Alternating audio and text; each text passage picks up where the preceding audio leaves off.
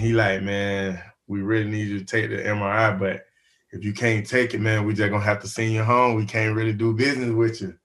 So I'm like, I'm like, shit. So they sent me home. I think I should be in the Hall of Fame. I think I should be first ballot. During your prime, if you and Tyreek Hill lined up, Tyreek in his prime, you in your prime, who win it? Ain't nobody seeing me, man. Ain't nobody seeing me. Yo, welcome to All Things Covered with Patrick Peterson and Brian McFadden, part of the CBS Sports Podcast Network. The name says it all. Today's episode is sponsored by Sonos Arc, the premium smart soundbar for TV, movies, music, gaming, and more. Stay tuned for additional details about Sonos Arc later in today's show. If you like what you hear, make sure make sure you leave a five-star rating on Apple Podcasts. You can also watch us on YouTube. Just go visit youtube.com slash all things covered. So make sure you subscribe and turn on your alerts so you can get this show right away. Pat P, it's another big time show. What are we going to cover on this episode?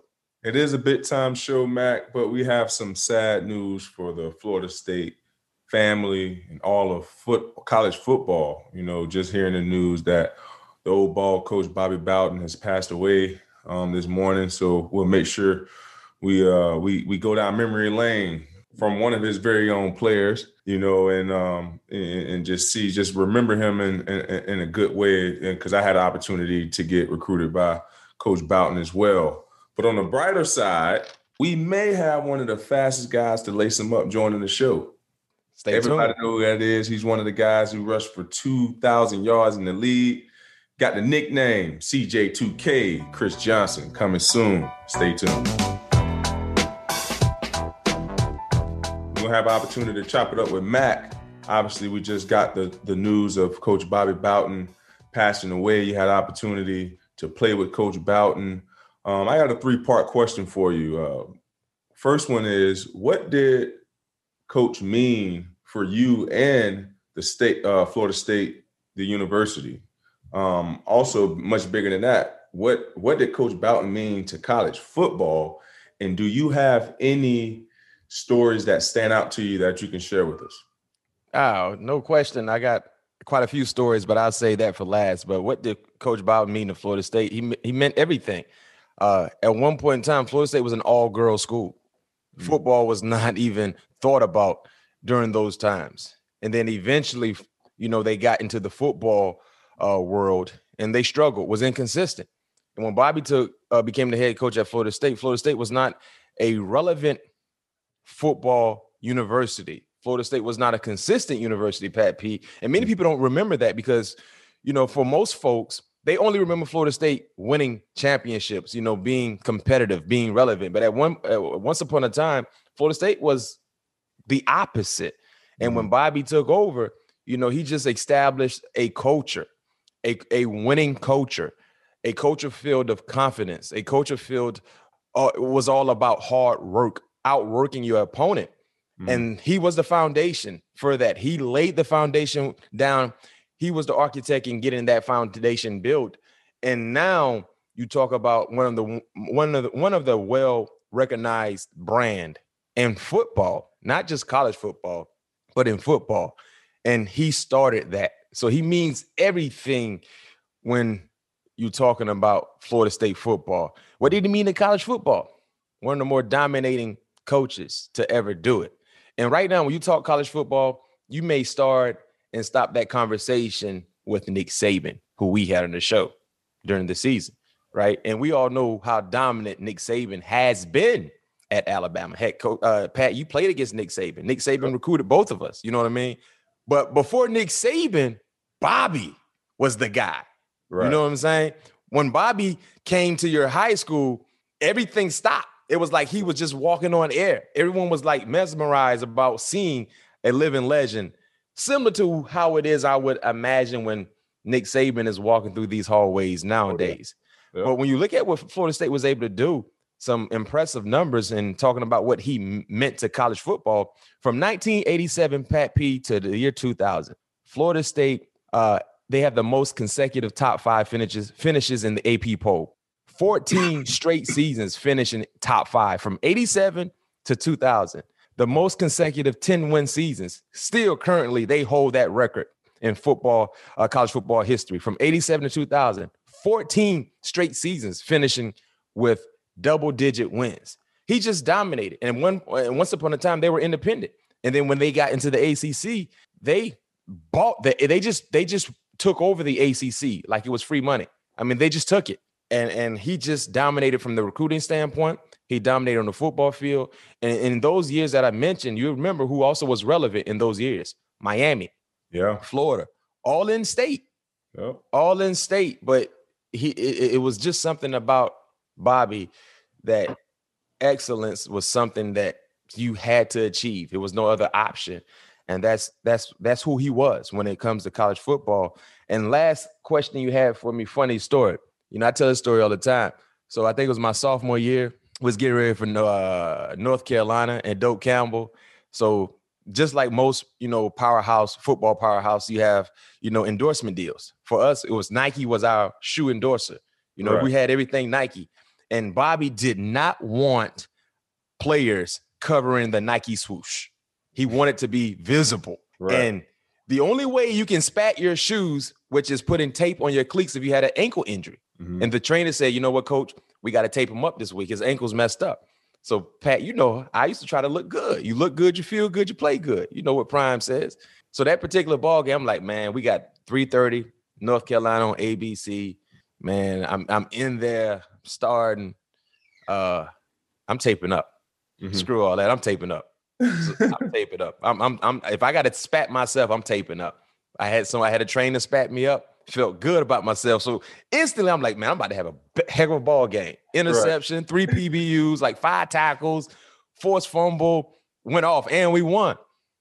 So that Tuesday practice, full, full pad, full padded practice, uh, Coach B broke everyone down on his golf cart. So we was getting ready to go to the defense side, offense go to offense side. He he always called me McFadden. He never said B Mac or Brian. He like McFadden, McFadden, McFadden. So we about to break it down. So I'm getting ready to go to Coach Andrews. I hear someone say, McFadden, come in for a second. Like, dang. So I'm thinking he about to con- congratulate me on balling out. Like, yeah, I, I, I got like that week. I got like 10 extra tomahawks, you know what I mean, on my helmet. He's like, uh, did you spat your shoes? Great. so in my mind, I'm like, if he asking the question, You he already know the answer. And he didn't tolerate lying, right? So I'm like, I can't lie. I gotta be real. I'm like, yeah, coach, I spat my shoes. He said, Well, why did you spat your shoes, McFadden? You know, we we we we got a we get a lot of we get a lot of money from from Nike. A lot of money, a lot of money. They want to see the they want to see the swoosh. They want to see the check. You can't spat your shoes. Why did you spat your shoes? I'm like, coach, I ain't gonna lie to you, coach, man. I just wanted to look good, man. I I just wanted to, I just I, I just wanted to feel good about how my uniform was fitting on me. Well, Uh, Mac, you, you you can't do that. You can't do that. You weren't injured. You can't. They didn't have you on the injury report. You can't do that. Well, I'm sorry. I'm like, sorry. He's like feet, like feet. I look behind him. But like, he, he want you to start chopping the thing. yeah, but you know, I ain't. I'm like feet. I'm like, coach, you talking about feet? I'm like, what? He said feet. Didn't I say feet, McFadden? Feet. I'm like feet. What you want? He said, move your feet. So I'm chopping my feet in place. So then he hit me with the belly. Like, what, what you mean belly? Like what? What is, huh, coach? What you? Up down, He, man. he- he's so oh he's so old school. I know, but we all know up downs as up down, up down. He's like he's like feet belly. I'm like coach. What what do you mean? He said belly, get down. So I got I oh, oh now you mean up down. So I'm like oh man, this man about to give me some up down. he feet bellied me five times, five times. Five times. He gave me five up downs. In my mind, like, coach, you really wasted my time. Like, this is what we're doing. He gave me five up downs. He said, All right, now, McFadden. This week, I need you to go get me that ball. Go get me the ball again. But you better not have no tape on your shoes. He sent me off. I ran off. I'm like, Coach, really? Five up downs? Like, what is that going to do to me? Like, you know, I'm used to doing 50, 100, you know, at least 25. He gave me feet belly five times. Five feet bellies. That's crazy. I got, I got a, not a funny story, but I mean, I guess it can be kind of funny. You know, when the coach is able to come to your houses and stuff on the home visit. So Coach Coach Blount came down, came down, and uh, Coach Peanut Butter. I can't remember his first name, but you know who I'm talking. D line coach Odell. Oh, Coach, yeah. Coach Haggins. Yeah, Coach Peanut Butter. So hmm yeah, they call me Coach Peanut Butter around here, young fella. So that's when I first met him. You know, so he was always Coach Peanut Butter to me. So anyway, they come down to the house, and my mom used to make these. uh Used to make that hot banana pudding for him. Man, we gave Bobby that hot banana pudding. Man, he almost of his chair, dog. He said, "Who taught you how to make this?" You know how you talk. uh-huh. Uh-huh. Yeah. yeah. So that's a that's a that's a story I got of Coach Bowden, man. What Y'all fed Coach, y'all fed Big B some pudding. Yeah, man, what a pleasure it was to uh, have him have him recruit me and, and like you said, just have a living legend in the house and just to even speak more on his resume. Coach Florida State for 34 years, 2nd Mhm. most players in college football, won 12 ACC championships and two national uh, championship. In the College Hall of Fame, also coached two Heisman winners in Ward and uh, my man Chris Chris Weinke. Chris Yes, Weinke. And so RIP to Coach Bobby, man. No You question. A lot to uh, not only to the, all your players' lives, but to a lot of college football, to the college football world. We appreciate everything you that you ever done for us. No doubt. Bobby. Go Noles. Guys know what time it is. It's, it's time to crank up the car right now. Let's get let's get it going. It's time to get rolling, baby. Crank up the car, put them horses, and let's rock and roll. It's go check-in time. Football is here. Stop playing around. Football is here. Pat told you guys in the intro, we got our first preseason action last week with Pittsburgh ball uh Dallas. I'm sorry, Pittsburgh Dallas in the Hall of Fame game. I mean, it was so it felt so good just to be able to watch the game. You know, Yeah. see guys get out on the grass, see fans in the in the stands. Uh, football is here for the Minnesota Vikings. Second week of camp is in the books, including the first practice at US Bank Stadium. Before we jump into Skol check-in, Pat, how did it feel for you? That was your first time playing as a Yeah. Viking in Yeah. US Bank Stadium. How did it feel to be in the stadium, to have fans in the stadium? Man, your new home, how did it feel to you? It felt good. The best part was when they did the uh the Skol chant. They did it. man, was, it was probably about maybe maybe ten thousand people in there, but that thing was rocking, Mac. Man, I, I- that right there got my got my juice hot. I mean, my my blood hot for sure. Mhm. Um, it was good to be in there. Obviously, have an opportunity to try to track some balls in, in the stadium. And you know, the lighting is are different in every stadium. So you know, I, I'm probably definitely not wearing a visor at the home game for sure. so so break break it down to our listeners and viewers that are watching us. You know, when you say the lighting, how could that impact you if you were to wear a visor based on your Okay. experience uh practicing in the stadium?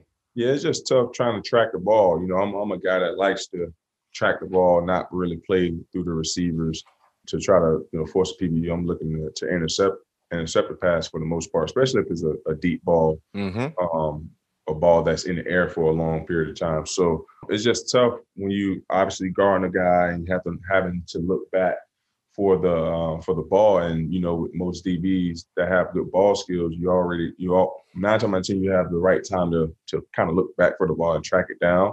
Mm-hmm. And like right when they get to that point, it's like it's almost when you end up looking back for the ball, and um, it just get lost up there, man. it gets lost up there, especially with the shield. It adds like another glare Mm-hmm. to your vision a little bit. So, you know, I, I definitely definitely need my 2015 vision at its best when it's No time question. to track the ball in the bank.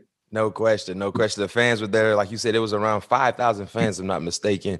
Uh, defense came away with a pick six. DJ had a pick six in that particular practice. Mhm. Uh, some other news though, a few practices ago, Justin Jefferson had an injury, shoulder injury. Uh, it's nothing serious, but you know, it was a scary moment during practice. How relieved were you to see Justin, you know, get up and know that that injury is nothing serious? Yeah, you know, um, you know, you, know, you hate to see your five star player go down uh, the way he did in the Birmingham pain, but got up and said he'll be all right. You know, Mhm. so you know, once once you got that, you know, that that validation from from him, you know, kind of ease you a little bit. You know, just you know, just continue doing the necessary um, uh, treatment and rehab, so you can get back out there on the field with us and get this thing rolling. Yep. Jeff Gladney officially released first rounder from 2020. Uh, he hasn't been with the team since his arrest in April. So you guys were used to participating without him. You added some depth at the cornerback position as well, bringing in Bashaud Breeland. So uh, it's news, but clearly you guys were accustomed in participating without him. Uh, the first preseason game is coming up. Is this week. This week.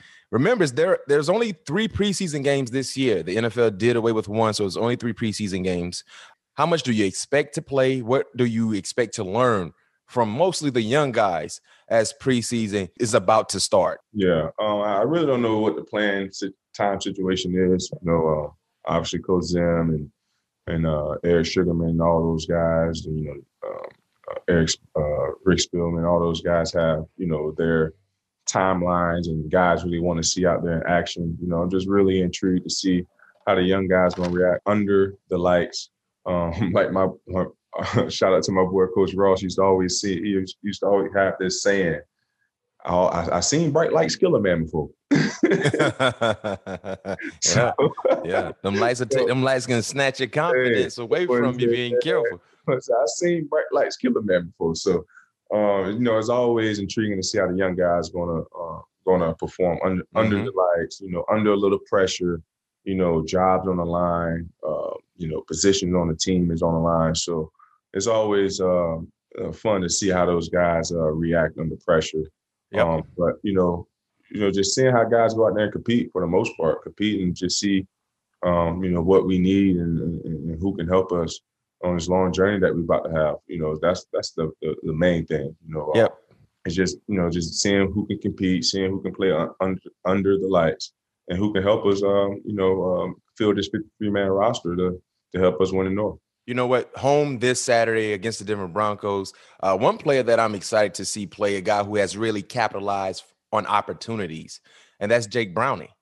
Uh, mm, he's been yeah. playing pretty good football for you guys in camp. Yeah. I would say he's having a pretty good camp so far. Uh, I'm really excited to see exactly what he's able to do in game action because you talk about trying to shake up some things at a particular position. Uh, you know, he has been, he's one of those players that have been benefited from opportunities. You know mm what I mm-hmm. mean? At the position when you had a few guys missing some time uh, because of COVID and things like that. But Jake has been playing some pretty good football. Yeah. So, uh, you know, I think, you know, the momentum that he currently has, uh, you know, is, is, a guy that you know could take that momentum into this upcoming preseason ball game and keep going in the right direction. Right. Uh, you know, looking like he could. Uh, he's trying to fight for a backup role. Uh, you know, over Kellen Mond, who was a third rounder, if I'm not mistaken. But you know, Jake has taken advantage of the opportunity, so I'm really excited to see what he could do uh, throughout preseason. Yo, Pat P. What up? All things listeners and viewers.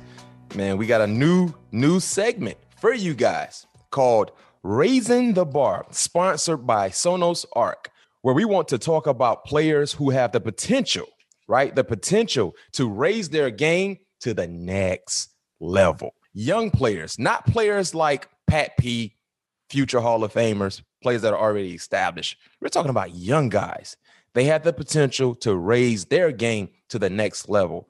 And yep. the player that fits this category for today's episode, Antoine Winfield Jr., Man. Super Bowl champion, second year player from the University of Minnesota. I was extremely high on him coming out of Minnesota. He's a football player. He started all 16 ball games last year as a rookie, played in 97% of the snaps, one interception, six PBUs, two forced fumbles, one fumble recovery, three sacks, 94 tackles. He was a member of the NFL All Rookie team. The reason why I believe Mr. Winfield Jr. is the ideal player for this category, for this segment, is because of the growth, the love of the game. He loves football and he plays with that love week in and week out. And he's always around the football. He's a disruptive player. Uh, he's in the ideal system under your former DC and Todd Bowles. And one thing we know about Coach Bowles, he understands and he knows how to utilize talented safeties, working with Tyrann Mathieu, you know, Roy Williams when he was there in Dallas with the Jets, Jamal Adams. He put these, he, he, he understands and know how to put these guys in unique situations to be successful. And I believe year two for Antoine Winfield, man, he's going to raise his game to a whole another level. And you've worked closely with Todd Bowles. And, and what have you seen from Todd Bowles when it comes to uh, being hands on, just not with the secondary guys, but specifically the safeties? Man, coach, I mean, he played the position. You know what I mean? Exactly. So, that's that's big time, Pat P. Yeah, that's big time. It is. So he, like, you know, safeties are, you know, especially like the really, really good ones. You know, they're technically the quarterback of the defense. You know what I mean? The Mike backers obviously, you know, make the call and get the front line up. But if your back end ain't ain't right, it's gonna be a long season. So you know what I mean. He know he understands not only how to put the safeties in position, but everybody in general. He understands every level of, the positions on the football field, as far as you know, knowing what what the what the D line needs to look like, knowing what linebacker what linebackers he likes. You know, because obviously you know he like to run a lot of fires on, so he need you know uh, uh, you know faster backers than usual, not those you know back in the day six four, you know two you know two thirty you're not looking for those anymore. So and on, on and and and on the back end, you can just look at every safety that you know that he's that he had and held in the past, you know, eight years that he's been able to work with and change, uh, take their game to the to the next level, like you spoke uh spoke about retiring Jamal. Mm-hmm. Um, uh, I think he had, you know, actually he wasn't there when we got Budda, but uh, Rock was with us. Yep. Uh, Kevin Ross was with us when we had Budda. But um, Jamal Adams, you know, the list the list goes on, and, and, and now the add Antoine to his resume is just going to continue to speak volume. So I definitely agree with you um, uh, on this on this raising the bar star that we pick. Yes, sir. Um, because Antoine, um, very like you said, very instinctive player, knows the game, understand the game. You know, coming from you know the the Winfield family tree. Um, dad played at a, uh, at a uh, at a very high level as well. So, you know, he can tell you can tell he's one of those guys that soaked the game up when he was growing up. So, it's uh, mm-hmm. uh it's beautiful to watch these young guys come into the game with the knowledge that they're able to uh, capture uh, even before they even before they get to the big league. So, I don't expect nothing less from uh, Antoine, but nothing nothing but more success. No question, and that's why he is the raising the bar player for this particular segment. Shout out to Sonos Arc. Big time segment. We will give it to you weekly. Pat P, I promised earlier I'll tell the listeners and viewers more about Sonos Arc. And that time has come, my friend. I got the Sonos Arc. I put it down here in my basement or my man, man cave, as I like to call it. So it fits in real nice. It's super easy to set up with the Sonos app. They have this thing called Trueplay Tuning, which allows me to optimize the sound based on the acoustics of this room. You know, you got to have your acoustics on point, my guy. I use my Sonos Arc for a bunch of different things, but one of the main ones is to stream music. And Pat I know you love music as well. And here's a little secret I got for you. Before we record all things covered, I like to get fired up. I like to feel like I'm getting ready to get into a stadium because this is our stadium right here. This yes, is our sanctuary. You feel me? No questions. I got to get fired up. So I like to get in the zone with some tunes. Yo, Jadakiss was already a big time artist in my playlist, but he's been in my rotation heavy after he just put up Wilt Chamberlain like numbers in the most recent verses. Shout out to Kiss Man, Jadakiss. So he's heavy in my in my playlist. So I got Jadakiss flowing.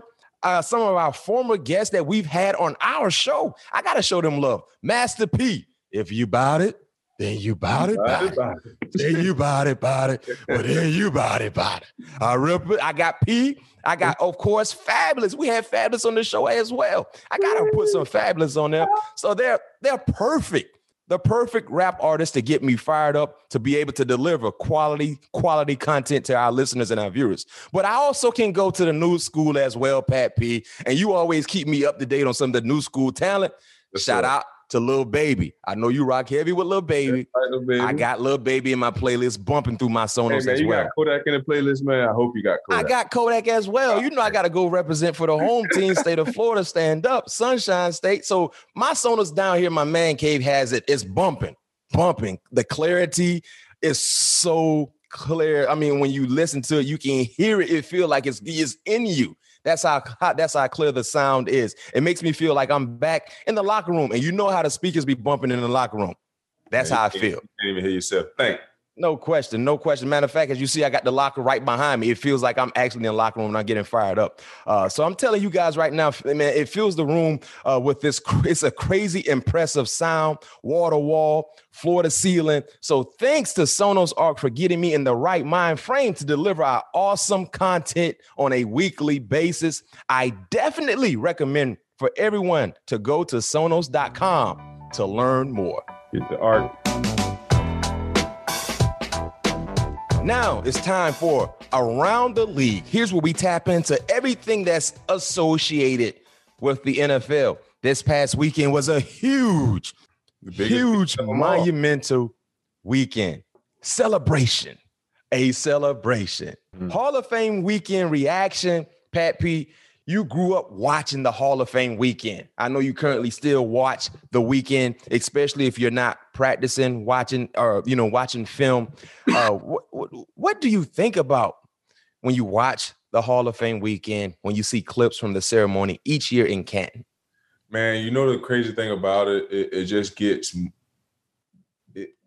it's I won't I won't never I won't really say surreal, but it it just gets better and better each year because now the guys that I actually had an opportunity to be on the field with are going in now. Like you know, one of my biggest matchups that I had in my career was mm.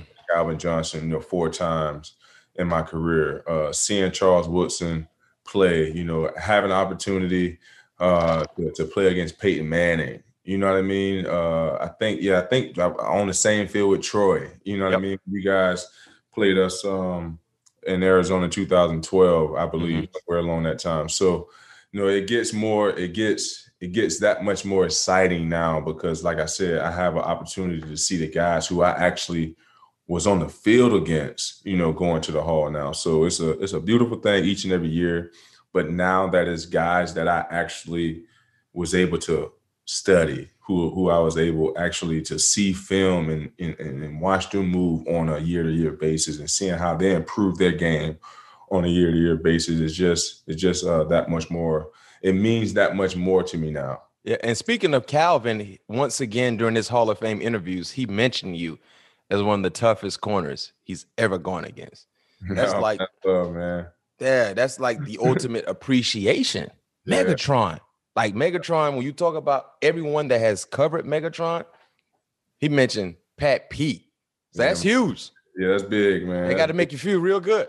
yeah, I do. I do, man. I, and then, you know, I took those. Cha- I didn't take those challenges lightly. And like I always say, you know, that's how you become. That's how you be remembered. You know, mm. by taking on those challenges, not being afraid to fail. You know what I mean? Because if you are afraid to fail, you know you're in the wrong business because you are going to fail sometimes. You it's know, gonna happen. It's, it's, all about how you deal with it. You know, going forward, and you know, and it was a battle having the opportunity to to to to study for him because I like I like I think we had this story before when we was talking about Coach Horton wanted to do that vice coverage. I'm like, mm-hmm. Coach, we ain't doing that, man. I understand Calvin is a freak of nature. I get that, but Coach, he ain't play nobody like me yet. Just let just if if if I if I'm having trouble then I give you the green light to, to, to, to call the uh, I forgot what what they named the damn play, but that fight. I was like, you'll have the liberty to play that then. But other than that, just let me play ball. No question. Then up after the game, oh, oh, Patrick, I like your confidence, young guy. hey, it just a, walked off. no Star was born. Yes, indeed. So Mac. Yes, sir. Speaking of Troy, I see obviously you got the Troy Hall of Fame jersey Hall on. Of Fame on jersey. How was that like? Were you there? No question. Oh man, tell no me about what happened, question. man. Talk to me. Man, listen. Football heaven is what I call Canton, Ohio around this time. This yep. is where individuals get into football heaven. So on Friday, they had the jacket ceremony. So I've been to the hall before, but I was still playing. So the team we went to support Dick LeBeau when he got into the hall, but we didn't get a chance to experience all the activities, festivities right. they had they have. So Friday was the gold jacket ceremony back. So all the former Hall of Famers, they are there mm. to welcome the new guys as they get their jacket. Right. Man, so just hearing some of the iconic, legendary names that I grew up watching get their name called out to be able to welcome the new inductees was a thing of beauty. I mean, I was like, it was Christmas for me. You know yeah. what I'm saying? And it just got me fired up because, granted, I would never get an opportunity to go into the hall, but I went into the hall because players that I played with and rock with, they're there. I feel like I'm there as well. You know yeah. what I mean? And all the guys that were there to support all the Steelers. By the way, we had five get in. Five. Yeah. Yeah. Cowher, Tomlin, Shell, Faneca, one of the best scouts to ever do it. Bill Nunn. Yeah. You know what I mean? So we had five. Uh, Still uh, showed out too now. Oh no. Shit. It turned into our party. Hey, they stood up now. I'll tell you that, boy. Jesus Christ. Hey, man, it turned into our party. Pat P was like, man, it's a and it was a great weekend, arguably the best class because they combined two classes. Because last yeah. year, remember the pandemic, they have nobody yeah. go in. But man, let me tell you, man, that experience was so, a surreal moment. Uh, just being able to to to to support Bill Cowher, who drafted me who we also had on the show as well. You know, being able to hear him give his speech and know exactly what he's talking about, being able to support Troy, who I played in the secondary with. You talked about being on the same field. We all respected his craft. We all respected his work ethic. Just hearing the things that we all live by in Pittsburgh be, become, you know, public information. Uh, just it just was a, a, a thing of beauty when you talk about Troy, you know, getting in. Uh, I think I mistakenly said Tomlin. Tomlin will get in eventually sometime, but we know Bill, Bill Cowher, Mike, uh, uh Troy Polamalu, Alan Fan, Alan Big Red. We used to call Big Red, who went to LSU. Yeah, Big Red, big yeah. big Alan Faneca. Yeah. You know what I mean? Oh, and yeah. the and the unique thing was Saturday, we had a party. Steelers did a big time, Pat P. Oh, we had a party, man. We party like it was 1999, man. Ooh, we shindig all night long. We shindig all night hey, long, man, baby. What, what, what, what Joey Porter was doing, man? And my guy Peasy was there. We had Peasy. The game was back together. You know how we used to get together when we we we we boo raid. We oh. boo raid. Them boys smoke cigars. Them boys drink up all the wine, all the alcohol, the Patron, the Hennessy, the bourbon. Huh? See game? Lee Hope was there. Oh, Big Hamp man. was there. Casey Hampton was there. Man, the, the boy, the band was back together, man. Back. The man, listen, back, man. Man, we, we we we we tore up Canton and Steeler Nation showed out.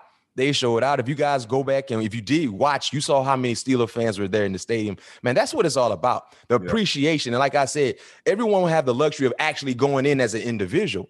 But when you go in, your teammates go in as well it's a, it's a part about it's a part of being of uh, you know being a part of a brotherhood.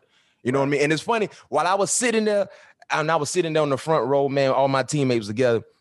I said, you know what, my guy Pat P, at some point in time, should get this opportunity right here. Yeah, man. This is what it's all about. And for guys that are still participating, Pat P, and you still in the league, I'm done. I would never play in the NFL ever again. Man, use that as motivation. Oh yeah, as always. That's the, that's the goal. Be great, become legendary. You oh, got a you got an opportunity to continue to write, add to your resume. Man, make that resume as long as a fresh roll of toilet paper, man. You know them fresh roll of toilet papers are super long. Especially that Charmin. No question. Don't get that cheap brand that they have at the airport. You don't want that cheap brand. You want to get no, no, no, no, no, no. no. Don't get that cheap brand. You gotta get that Charmin. that ah. super thick roll. You better continue to add to that resume like a fresh roll of toilet paper. Stop playing around. Yeah. That should get everybody got because they got me fired up, and that's the unique thing. When we all got got back together and we just was vibing and, and socializing, we said, "Man, it brought chills to my body." Like if, when we older now, we like, man, listen, man, if I can go out there one more time and leave it all online, I would knock myself out for you uh, for y'all. That's how much we rock. And I got a chance to see Dick LeBeau, the legendary yeah. Hall of Fame Dick LeBeau. And the first thing he told me, Pat P, he, he said, keep your eyes out of the backfield. He said, Didn't I tell you to keep your eyes out of the backfield, McFadden? I told you, B Mac, they're gonna hit you with a play action. They're gonna give you that zone play action. Keep your eyes out of the backfield, stay low and slide. Man, I said, Coach, I, Coach, I told you, I'm sorry. I was like, my bad. Hey, he said, keep your eyes out of the backfield. But man, Dick LeBeau, man, so many. It just it's just an unbelievable experience, man. Canton is something that if you love football, go check it out. Yeah. Just go experience, you know what I mean, as a fan, whoever the case may be. So, hey, add to your add to your resume, Pat P. Hey, you control it. That's the goal, baby. You, you control it. In other news in the NFL, Josh Allen, boy, if you play quarterback, mm, that that money's different. Oh yeah, very. Agrees to a massive extension, Six year deal value over what 258 million. He received 150 million in total, total guarantees. 100 is fully guaranteed. So he signed his name, Josh Allen. He instantly, in 24 hour span, got 100 million Yep. delivered to him. Both are the highest in NFL history. He will average 43 million per year. Thoughts on that deal, Pat P? Man. Hey man.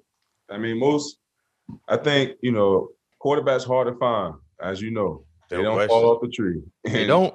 and he's a good one.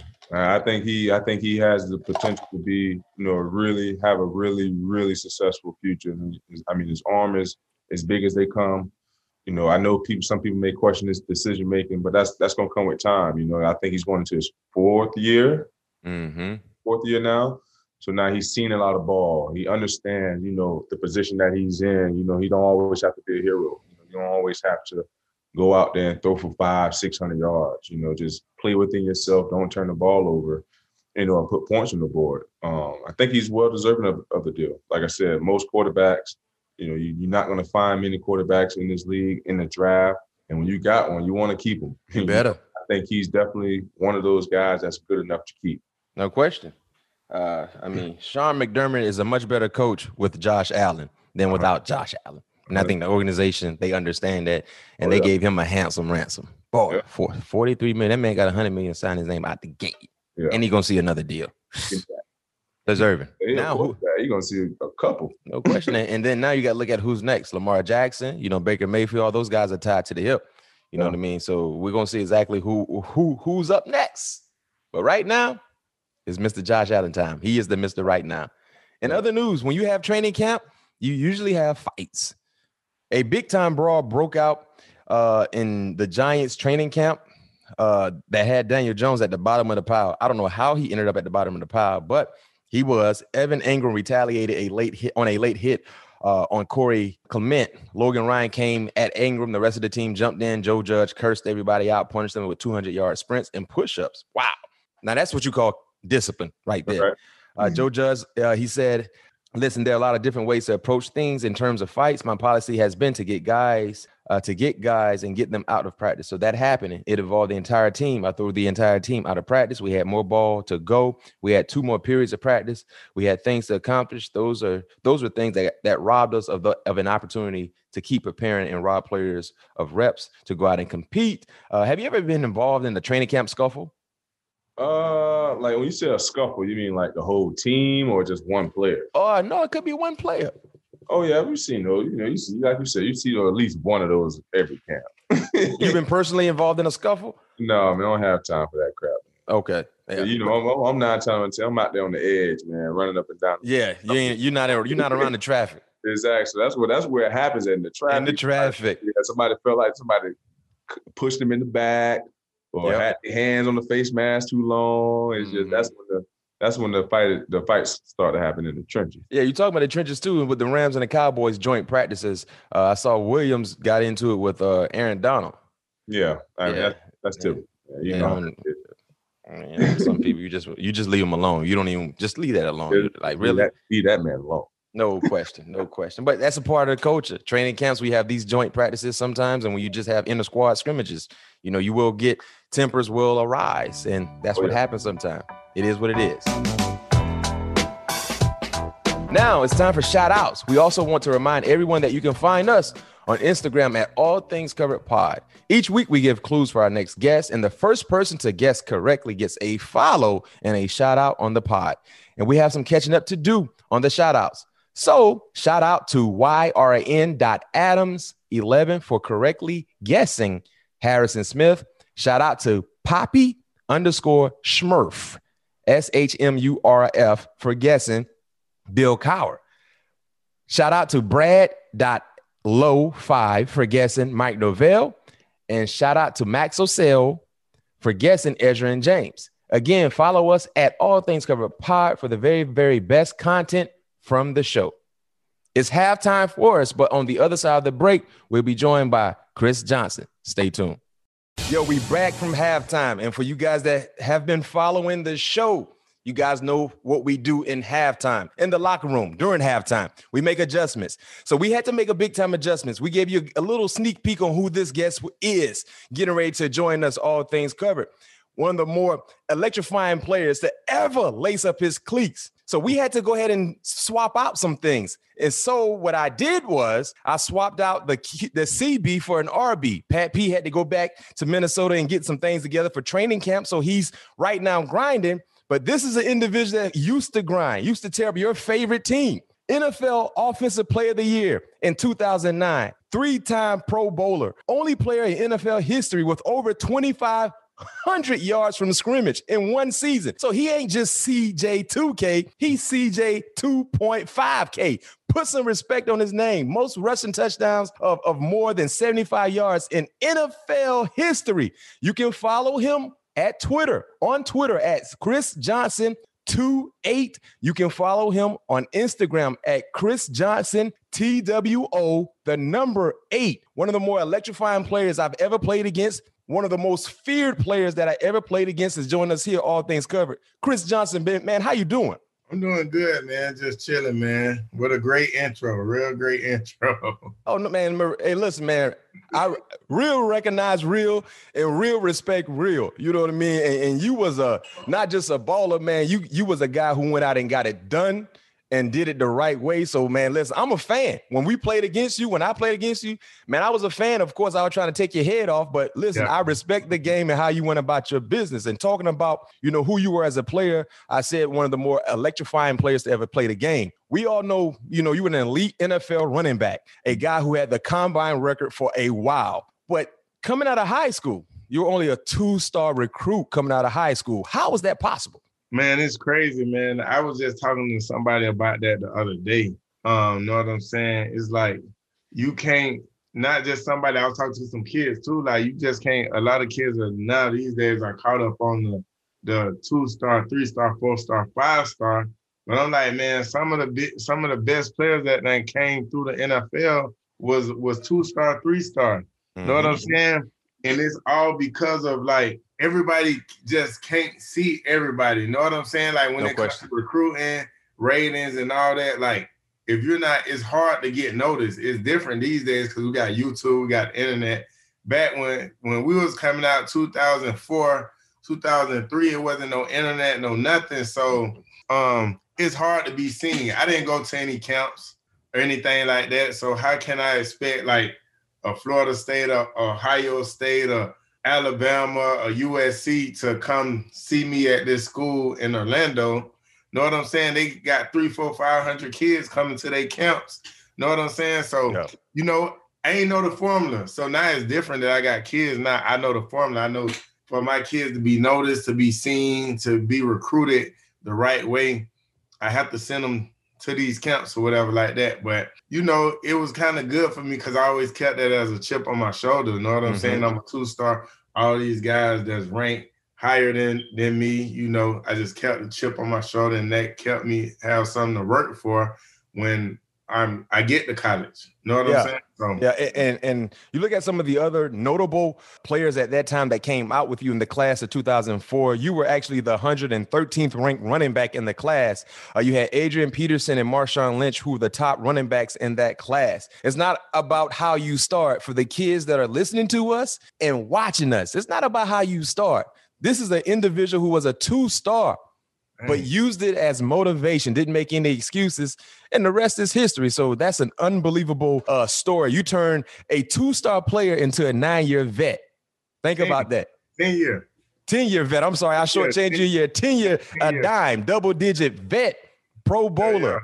Yeah. You know what I mean? Outstanding numbers. So it's not about how you start, it's how you finish. Kids, make sure you remember that and use whatever they're saying negative about you as a motivational chip, and you can go do whatever it is you want to do. So, at what age did you realize you were faster than everyone else? At what age? Um, I would say it really didn't hit me until probably like 10th grade. Mm-hmm. 10th grade, I I always was fast. Know what I'm saying? I used to race up and down the, like in the hallways in school and stuff like that.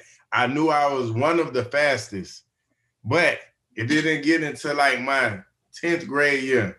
I still remember my 10th, my 10th grade year. No, actually my ninth grade year Mhm. because my ninth grade year I ended up playing varsity with me and my oldest brother. So we played the football season. Then so we went out for track. Then when we went to track, I beat him. So we lined up and we raced. I beat him. When I beat him, he quit running track. He was Wow. in grade. I was in ninth grade. He quit running track. And ever since that day, that's when it like it something just clicked into me. And then after that, like I was just always the fastest around the whole city. You know what I'm saying? One of the fastest in the state. Like it was just crazy. And then I ran track every off season. Then I just went to start again, first place, first place, first place, first place. And then it just clicked in me, man. Do you remember your fastest hundred time in high school? Yeah, my fastest hundred time is was a 1038. Ooh. Yeah. 1038. yeah. And you got to realize, you know, a good time high school in the 100 is 10 6. That's a great time. That's a good time. You know what I'm saying? You running 10 6, you running. You're right. And it's crazy that you say that because man, being in Florida is tough being in Florida because you I'm running 10 3 8s and and I'm coming in second and third at state. You know what I'm saying? Walter Dix and Xavier Carter. Oh, yeah. Oh, yeah, yeah, yeah, yeah, yeah. Now, when you mention them names, for the, anyone who lived in the state of Florida, you know exactly who he talking about. Walter Dix went to Florida State. Yeah. Carter went to LSU, and them boys didn't play around. So Yeah. your 10 3 got you third place. Third place. Well, second place because it was different divisions. Okay. I Okay. got second place in the hundred. But Yeah. the crazy thing about it, I look around the city, every not the city, different states. People running 10-6, 10-7 win the state. I'm like, No question. crazy. But you know, CJ, you know that speed in Florida a little different. Yeah, that Florida is different. it's, it's a little different. And talking about Florida, your time in Florida playing high school football got you an opportunity to go to ECU, East Carolina University, four very good years uh, at ECU, opened a lot of eyes. Where do you think you were going to go? You know, during the the pre-draft process, you know, getting ready uh, for the combine, pre-combine. Where did you think you were going to go, and then where did you think you were going after you ran that four two four? So, two part question: Before the combine, where did you f- feel like you were going to go in the draft? And after you dropped that 4 2, you know, where did you think you were going then?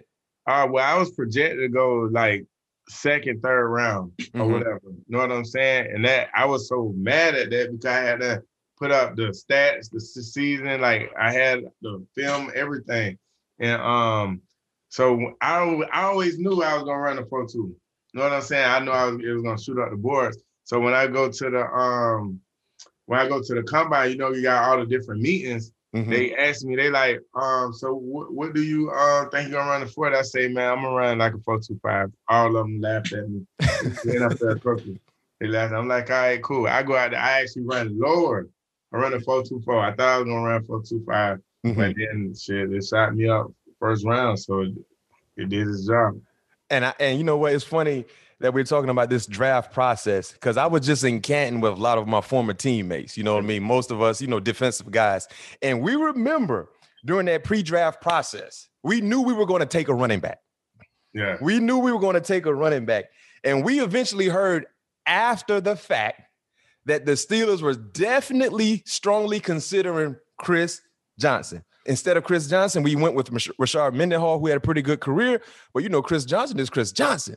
And I Yeah. think the next pick, the Tennessee Titans, pick Chris Johnson. Anytime during your pre-draft, did you get a good vibe from Pittsburgh? Because we heard, you know, from the scouting department for the from the powers that be, they definitely were high on you, but it just didn't work out. Did you think you were gonna be? A, what, what did you think it was a possibility that you could have been a Steeler? Yes, it's crazy. I'm gonna tell you this story. I was supposed to be a Steeler. If tell, let- let- tell me this story. Tell me this story. a situation happened on my you know you do the visits after Mhm. uh, was that after the combine you have the visits so mind you i'm claustrophobic right Yep. so you know you go to the you go to the um combine you they make you do all the stuff all the doctors all the um mris and all that so for some reason i had the type that i had no choice whatever they stuck me into the goddamn machine Mhm. I'm in there. Oh my gosh. You know how they say push the button if you gotta come out. I Yeah. keep pushing the button and I and I finally get it done. Right. So I go to my visit, I get to Pittsburgh. We in there, they talk to me, I talk to all the co- coaches, Tomlin, everything. They love me, this and that. So they leave out the room, Tomlin come back. No, the running back coach come. I forgot who it was. Kirby. I think it was Coach Kirby. Yeah, Kirby. Yeah, the black guy. Yeah, yeah. Yep. He like, he like, man, our team doctors and stuff, they want to send you, they want to send you to the hospital to take an MRI. I'm like, man, I can't do that. I say, man, I'm claustrophobic. I just toughed it out at the At the at the combine. combine. Yeah. I just toughed it out at the combine. I'm like, eh. So he leave out. Tomlin come in. Tomlin like, man, listen. You know, we got plenty of guys way bigger than you, like linemen. They have to go in there and take MRI. I'm like, coach, man, listen, man, I'm claustrophobic. I, I can't do it. I say Mhm. only, only way to go, this gonna happen, man. They they gonna have to put me to sleep. Yeah. To put me in there. Mhm. Know what I'm saying? So he leave out for a little bit, this and that, and he he come back in. He like, man, no. So I call my agent. I'm telling my agent what's going on, this and that, whatever. Agent just like, man, if you claustrophobic and you really you can't do it, just let him know. So I told him. So he leave out. They leave out. He gone probably like 15, 20 minutes, and he like, man, we really need you to take the MRI, but if you can't take it, man, we just gonna have to send you home. We can't really do business with you. So I'm like, I'm like, shit. So they sent me home. You know what I'm saying? And at the time, it's crazy because at the time, I think Willie Parker was still there. You know what I'm yeah, yeah. Willie Willie was Parker up. was kind of on his way out. Yeah, but Yep. you know, I'm young. I don't know no better. So I'm thinking, I'm like, man, I don't even know where I'm going to Pittsburgh. I know they ain't finna draft me. You know Yeah. what I'm saying? I ain't thinking they was gonna draft me or whatever. But that's what happened. And now that I go back and think about it, I think they was probably gonna take me. They took Mendenhall instead, but I think they was gonna take me, but they didn't. They didn't take me because I went to take the MRI on the visit. Oh man. Yo, CJ, man, listen, we've heard this story many a times. We we talked about this story like that, and we're gonna hit on the year when you went crazy, when you went stupid crazy, right? Yeah, But we talked about this because we like, man, listen, man, they said we were supposed to draft Chris Chris Johnson. And initially, you know, people were like, man, that's a lie. We, we weren't taking Chris Johnson because you're not passing up on Chris Johnson. But Right, the right. story behind the story was you didn't get in because you know of your fear. You know what I mean? So we were like, still, like hot. and for us, and you, Chris, you know, you played against us on the defensive end, man. We felt like we get 17, 18 points, we're gonna win. That's how that was our mentality. And we're like, if you give us that right there in the backfield, who, like you said, Willie Parker was there, but he was about to be on his way out. You know how the league is. They get they Yeah. get prepared for the next guy. If Yeah. you give us a guy who's gonna give us a 4-2 at any given time, oh man, we felt like we would have had two more rings. Literally, we literally just had this conversation in Canton, Ohio. Me and a few other defensive guys. Matter of fact, your former teammate was there, Chris Hope, who you played with in Tennessee.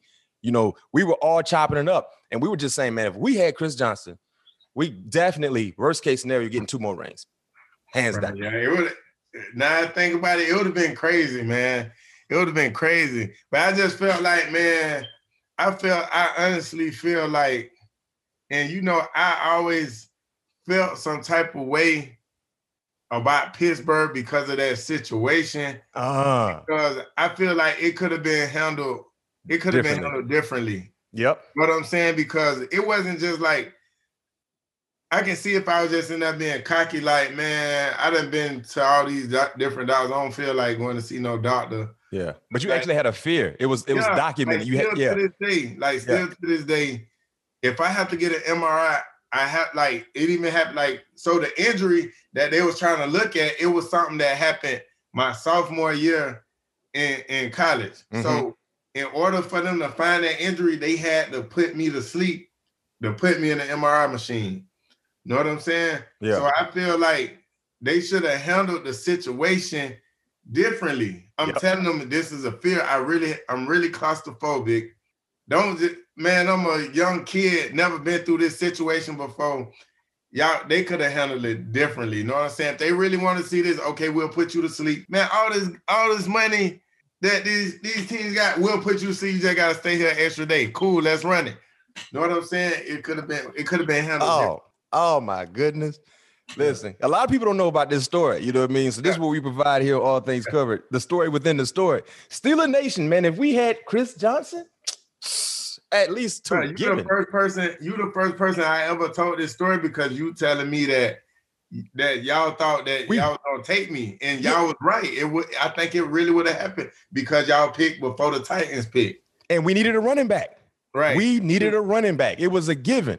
Yeah. We definitely knew we were going to take. We all knew we were going to take a running back. It just we just didn't know who. And when you ran that four three at Indy, I'm sorry, that four two, you opened everyone eyes. So everybody go back to watching ECU tape, like man, Chris Johnson, man, what? And so you watch the tape and you see, man, he's not just a, a speedster, he is a runner.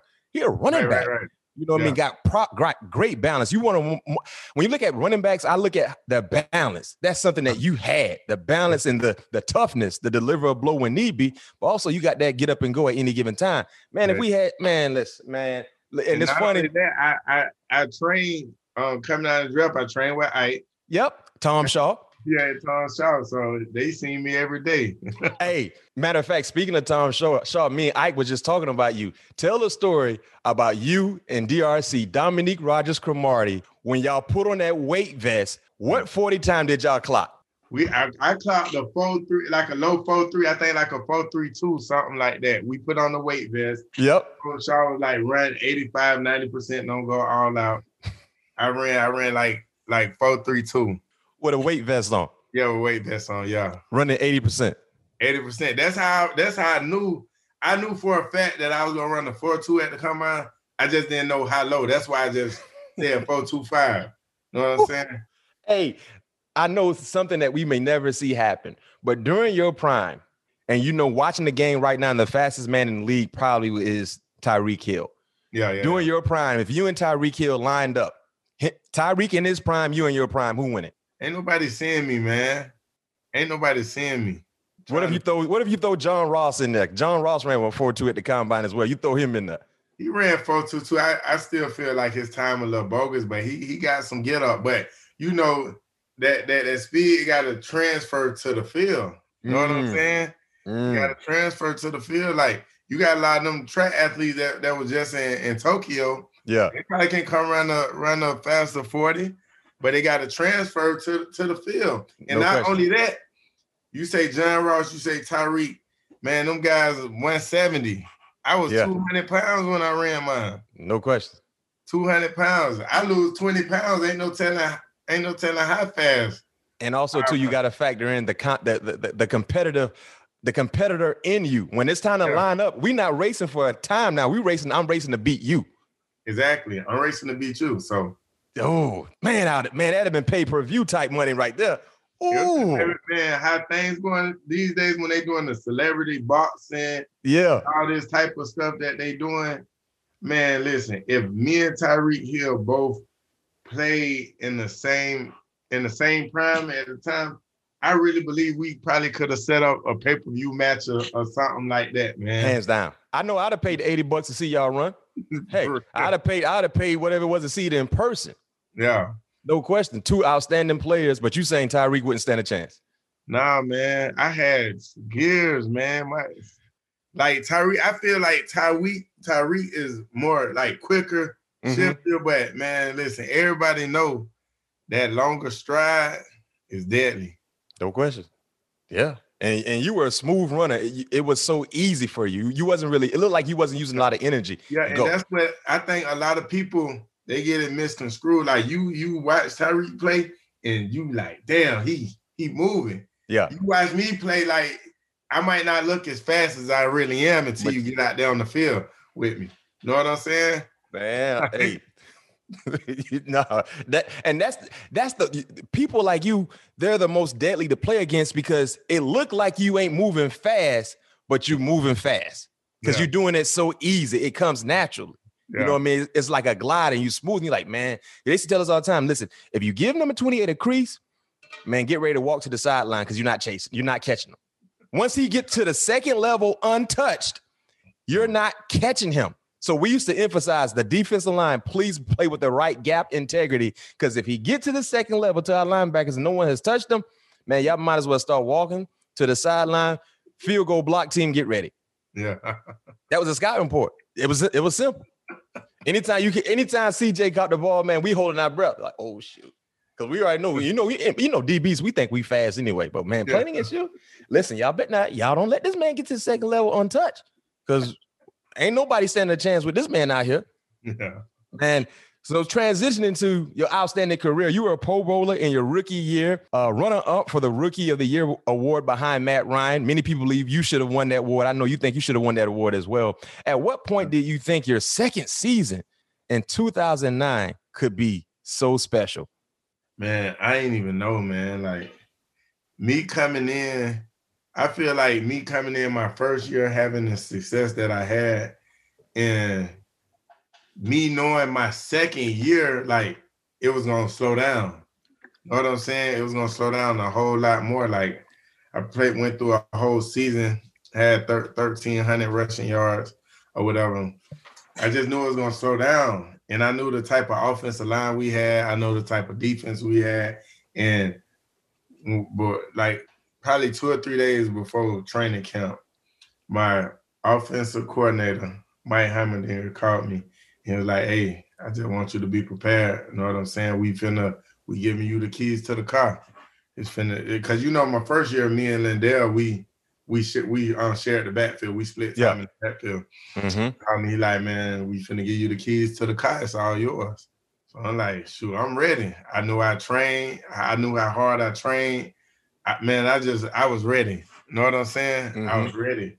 And, you know, I stepped up to the plate and I know that a lot of people probably ain't expect me to have that type of year or, or even to be the type of player. I don't think none of the league thought that I was going to be the type of player that I was and the type of career that I had.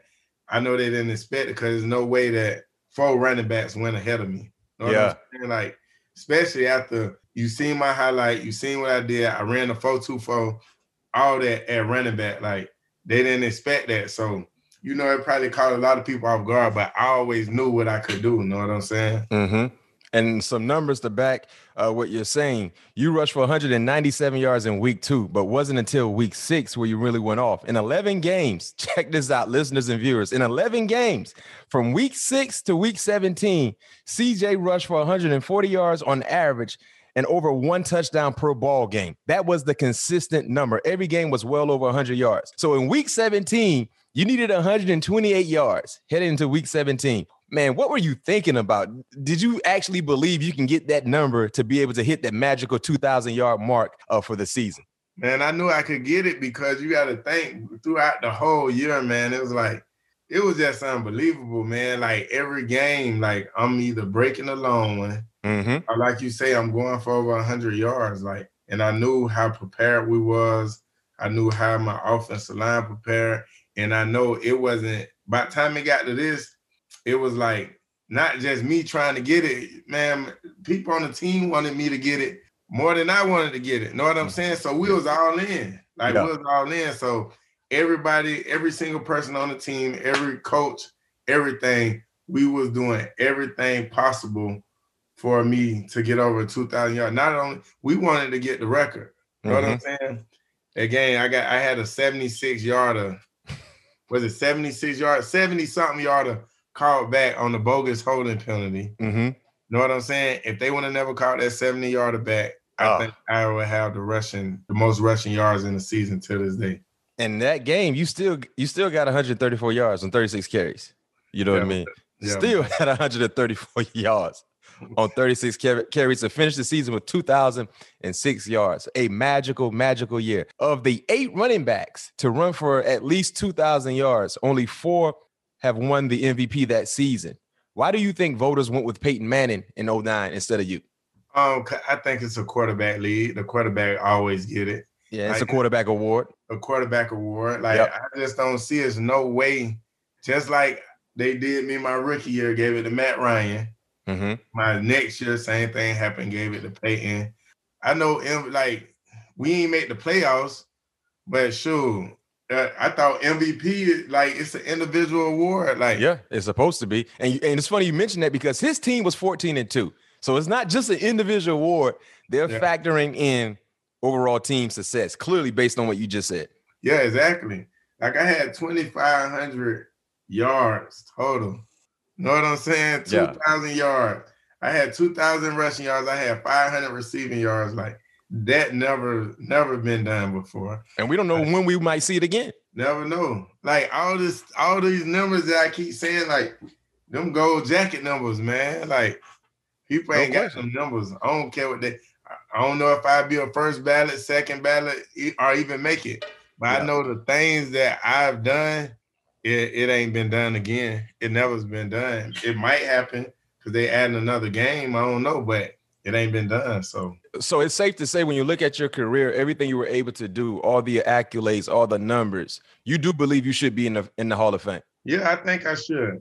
I think I should be in the Hall of Fame. I think I should be first ballot just on not I'm not gonna sit here and just say just on my numbers solely, but I think Hall of Fame should go off of numbers one. Mm-hmm. Um, two, I think it should go off it got to be a player that that that kind of changed the game. You know what I'm saying? Like before mm-hmm. me, it wasn't no running backs going first. Like no running backs my size going first round. They looked at us as third down backs. Yeah, no, saying? no, no question, no question. As, as third down backs. After after after me, after I did what I did, now you got guys going top ten, top fifteen. My size being every down backs. Mm-hmm it wasn't that wasn't no such thing before I did what I did. After I did what I did, you got CJ Spiller, you got Christian McCaffrey. Yeah. All these guys, you know what I'm saying? You got Dalvin Cook. Mm-hmm. It's the new wave. Now you can get a you can you see these teams drafting guys 195, 200, 205 pounds as they every down backs. Yeah. When yeah. I came out, hey, yeah, you a third down back, a special team guy. No question. You know You're so a situational like, back. You're a situational back. So I feel like I changed that era. So that goes into things that I feel like why I should be a, a first ballot Hall of Famer. No question. And one thing I think the Hall of Fame should should be about the protocols for the Hall of Fame. And you let me know how you would feel about this because when you look at playing the National Football League, the respect is there. You might not like a guy, you might not like the team he plays for, but you respect guys who go about their business the right way.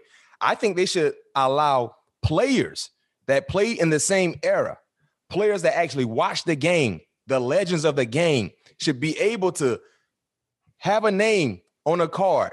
Mm-hmm. See the name, Chris Johnson. Hall of Famer, raise your hand. Right.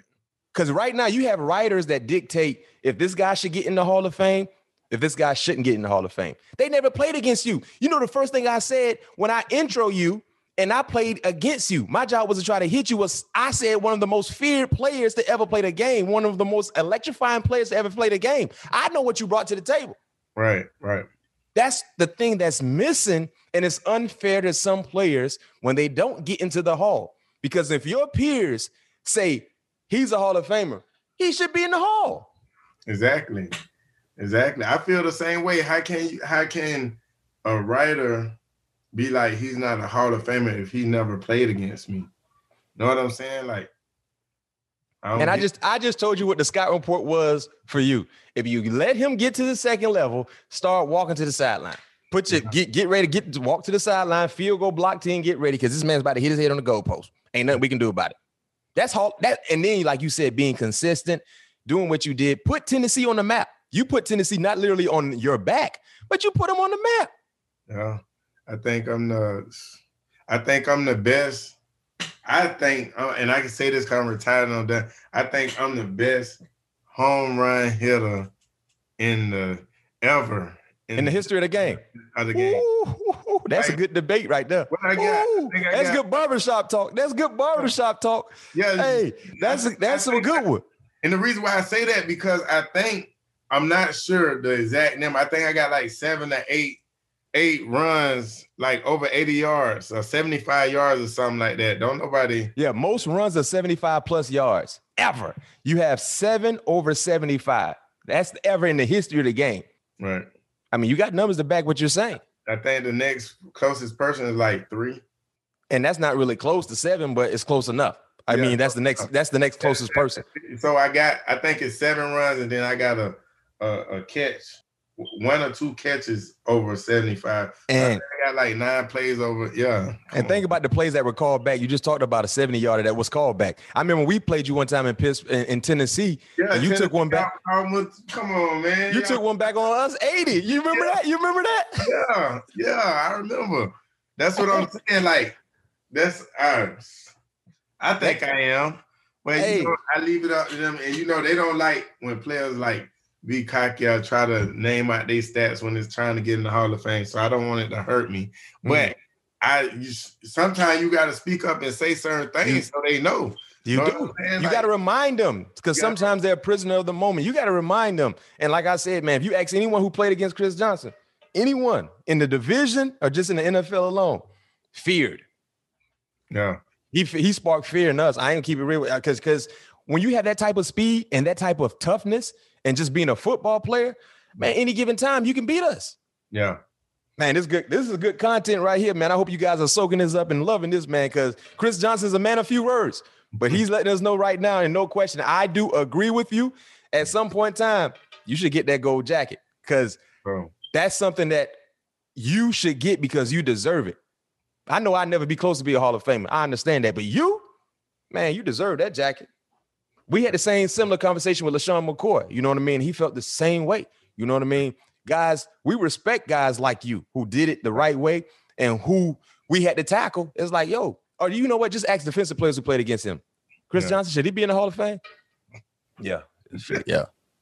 He'd be in the Hall of Fame. I'm mad because we didn't have you on our team because we'd have had two more Super Bowls. So you know, I think you should be in Hall of Fame. We would have had two. Man, I'm hot about that.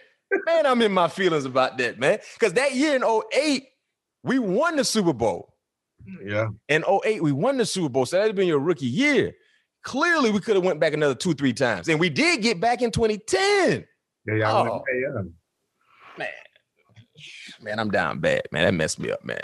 Hey, but we're gonna transition. We're gonna get ready to wrap it up soon, but we're gonna transition. Uh, when you look at, you know, transition into Arizona, you know what I mean? Play for for BA, if I'm not mistaken. Uh, any memorable moments when you were there in AZ with that uh, group of guys? Man, yeah, man. They they welcomed me with open arms, man. Like I remember first when I was going to Arizona, I'm like, damn, Arizona, ain't never been here before. I don't know what kind of city it is, but man, when I got off the plane and got there, man, it's a beautiful city. I, man, they just welcomed me with open arms. All the players, Pat P, mm-hmm. Tyrann mm-hmm. Mathieu, all them, Larry Fitzgerald, man, all those guys, man, Carson man, it, it, was a great situation. I loved every minute out there. Yeah, and now you know, being retired, you know, I know you still watch the game here, here and there. Uh, but your former team, the Tennessee Titans, they got a bell cow at the running back position in Derrick Henry. Yeah. I know when you look at the running back position, you said this before. Dalvin Cook is your number one running back in the league. Yeah.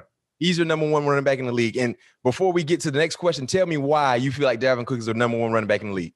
Man, I, I'm kind of biased because I feel like I see me in Dalvin. I knew you was gonna say that. I knew exactly. I knew you were gonna say that. When I see him run that stretch, that that stretch mid stretch zone, the inside zone, and all that, man, it, it's just lovely, man. Mm-hmm. I've been I've been liking Dalvin since Florida State. Yeah, what I'm saying, he been my guy since Florida State. Um, and just seeing what he's able to do, he help him out of the backfield, how he run that zone, the toughness inside the tackles outside the tackles, all that. That's me all over again. No question. so that's that's it's kind of like one A, one B with him and Henry. Cutting mm-hmm. shoe. Henry 2000. Yeah. Ain't, yeah. ain't not that. Know what I'm saying? No, you and can't. You I, can't. I his toughness and how he able to how he able to, you know, put the team on his back. Yeah. That's what I like. Like these days, they kind of making they kind of making the running back by committee thing. And as a running back, you don't like that. I don't care if you know they say, "Oh yeah, you know it's a team thing, be a team player." That's cool, but where where I come up watching football in my era, you got LT, Barry, Emmitt. That is them. Yeah. And it was just them. They were the That's feature them. guy. Ain't no committee. No, no. I'm the every down back. Know what I'm saying? And yeah. that's what I respect. You look at you look at Cook. You look at Henry. Zeke Elliott, those guys, man, them guys every down backs. They put okay. it on their back. You know, for four quarters, you finna get cooked for four quarters. Yeah. Ain't no three other backs. None of that. You finna uh-huh. get four quarters.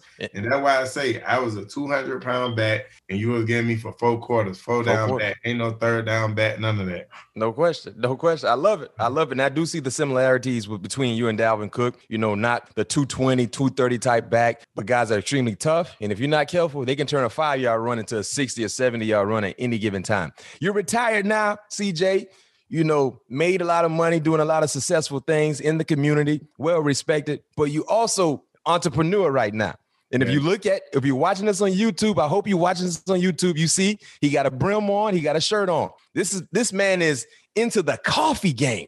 In yeah. the coffee game, man. Tell us about your new coffee cafe and how our F- Florida listeners and viewers can check you out.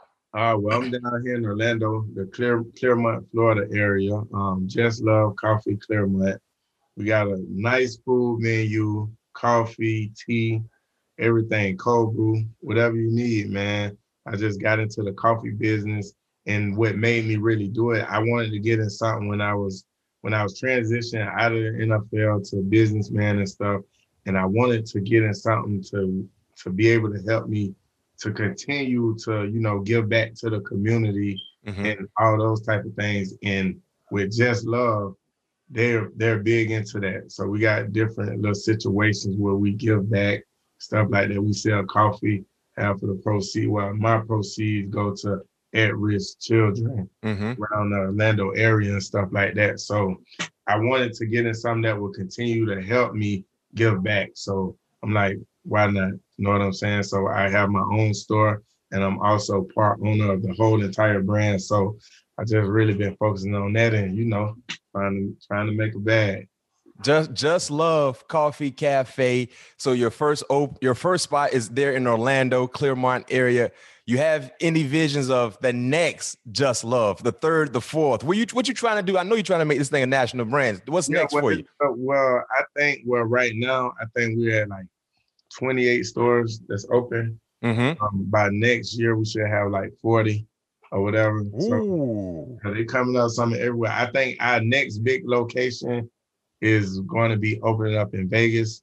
Mm-hmm. Um, but but yeah, man, we trying to do it big, man. Man, you know when you open that thing up in Vegas, man, you got to make that thing a weekend, man. Get some guys out there, man. Yeah, thing, you, yeah, yeah, yeah. Man, you feel me? yes, sir. Make that thing a weekend, man. So we go out there and support you. I definitely be out there with my shirt and my brim on. when you when you talk about the menu, you know what I mean. What's some of the favorite items on the menu? Man, we got some breakfast tacos that's crazy. Um, our waffles is crazy. Mm-hmm. Um, we got chicken wraps. Our, our cinnamon rolls, our cinnamon rolls are fire, man. You know what I'm saying? And I, I like coffee, but I'm a big tea guy. Yeah. Oh, you got so you got tea also along yeah, with coffee. Yeah, yeah, we got tea as well. So we got this blueberry. That's major. That is blueberry tea that I always get. Ooh, blueberry! I never had that before. Yeah, yeah, you gotta come check it out, man. Uh, hey, hey, man. Hey, I love the support former guys doing big things outside of scoring touchdowns and catching passes, man. Just love Coffee Cafe. If y'all a Chris Johnson fan, go support. If you're not a Chris Johnson fan, go support. That's what we do. We got to support each other, man, and make sure things are successful because good things happen to good people. And when you support people, good things will happen to you. That's how you receive your blessings. So, man, just love Coffee Cafe there in Orlando. He said he got multiple locations. And the next big one gonna be in Vegas. We go ahead and put that in the universe right now, let that manifest. And we're gonna have a big shindig yeah, yeah, yeah, yeah. We're gonna do it. We're gonna do it. we're gonna have a big shindig. Before we let you go, we're gonna transition to the superlative part of the show where I hit you with rapid fire questions. I want your honest, unbiased answer. Most famous person to tell you that you were on their fantasy team is who? Lil Wayne. Weezy. Yeah, Weezy. Lil Tunechi. That's my boy, man. Tunechi. Weezy F baby. When did he tell you that? Um, I will actually I went to a concert um my rookie year. Um, mm-hmm having at Vanderbilt in Nashville. I went to a concert and man, everybody that knows me know that I've been a die-hard Lil Wayne fan since I was young, young, like yeah, young, young. And he was doing a concert, and I remember I asked the the um, security guard or whatever, can he take me to the bus to meet meet Lil Wayne? So after the show, he took me to the bus soon as I walk on the bus, he like, man, you on my fantasy team, you Chris Johnson. Hey, you felt like you were that guy then, huh? Yeah, I'm like, what? I was so surprised because shoot, I'm in the NFL, but shit, I don't think he know me. Yeah, yeah. When he said that, I was blown, man. Like, what? It's crazy. What's your favorite Wayne song of all time? My favorite Wayne song is man, he got so many. He got a lot. I know that's unfair. I can't even ask. You can't. It's hard picking one. I know. I know. Yeah, He got so many. Yeah. All right. Most notable person to challenge you to a race. Most notable, um, a cheetah. I, I raced a cheetah. You mean a little a, a legit cheetah? Yeah, The- like the cat, not Yeah. a nickname. yeah. When that happened? Uh, I think that happened like in 2012 or something. It, it's Uh-huh. on National Geographic. I got to check that out. I didn't know you raced Yeah. a cheetah. Yeah, Hey, you heard me? I said you talking about legit animal or yeah, animal. Yeah, Oh, real. how far did y'all race? Um, we actually raced. It was um like 30. It was probably like a total of 60 yards, but it's 30, run 30, touch the line, and come back. Oh, Yeah, how did you how did you make out in that race? I ba- I barely I barely lost. Oh, man, fast. Gotta check it out. Yeah. No question. All right. Last question for you. Best quarterback you ever played with? Dang. I played with. Well, okay. I got a name too. Okay, that's fair. That's fair. I got a name too. For my passer, as far as just best like straight quarterback, drop back passer, Carson Palmer. Mm-hmm. And just my all around best playmaker, Vince Young. Mm. Okay. Okay. And when you look at Vince, you know, had a good career, but many people felt like he could have been one of the best. What do you think kind of hampered that development, being able to achieve everything that many people thought he could achieve? Because, like you said, he was an exceptional player, athlete playing quarterback, had everything you would want, but he just didn't really take off like many people thought he would take off. What do you think hampered that? Man, I think you know, just like I know, the reason why teams spend so much money on on scouts and coaches and stuff like that, and why they spend so much time before they draft a player, Mm-hmm. is because you have to bring them in the right system. Yep. You know what I'm saying? Got to Yep. be the right coaches, the right offense coordinator.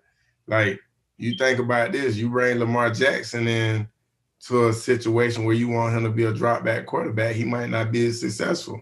No question. You got to No question. know what I'm saying? So I feel Mhm. like if you would have put VY in the type of offense like Lamar, or even man, even the year when the year I went for 2,000 yards, you know, Vince didn't start the first six games. Yeah, I remember that. He came in the last 10 games. We start off on 6 with Kerry Collins. Mm-hmm. Vince Young came in, and played the last 10, 10 games. We went 8 and 2. Yeah. And the type of offense we was running, the type of plays we was running, he was doing great. Mm-hmm. You know what I'm saying? He went 8 and 2. We almost made the playoffs. I feel like if Vince would have started from from week one, Y'all have made the playoffs. we would have made the playoffs. You know what I'm saying? So it's all about what type of offense you put him in. So The I situation. feel like, yeah, I feel like I feel like Vince wasn't as successful as he could have been because he wasn't put in the right offense. No question. A lot of people don't realize how important the situation is for players. Yeah, You got to find a way to do what that player has been blessed to do. It's almost like telling Steph Curry, "We want you just to drive to the lane all the time." This man shoot threes. shoot threes. Take Yeah. the three away from Steph Curry, he wouldn't be Steph Curry. Exactly. But a lot of coaches, and you know this as well, being in the game for a long time, a lot of coaches, they don't, their ego will won't allow them to change things to fit certain players. Exactly. Good, Right. good coaches can make adjustments. Good, good coaches can change things up. Like you said, if you put Lamar Jackson in the offense that just only wants him to drop back, no, he ain't Yeah. gonna get that MVP. No, you ain't getting none of that. No question. No question. No question, man. Great conversation with Chris Johnson, man. CJ 2.5K joining me here. All things covered. Pat Peterson, Bryant McFadden. Man, make sure you guys go follow his coffee cafe. They got some outstanding waffles. He said them breakfast tacos on fire. The Instagram handle for the cafe is at Just Love Clermont. Make sure y'all go follow him on Instagram and Twitter and go follow Just Love Cafe, one of the best cafes in the state of Florida. And he's taking this thing nationwide. CJ, man, thank you for joining me here, man. It's a pleasure. Pleasure, man. Hey, we you whenever whenever you want to get back on and let us know you about to do that opening in Vegas, come on. We gonna promote it. You All know right. what I mean? Get us some gear as well and support you, man. One of my favorite running backs, and got to get you in the hall when thank that time comes. Yeah, thank you. Thank you.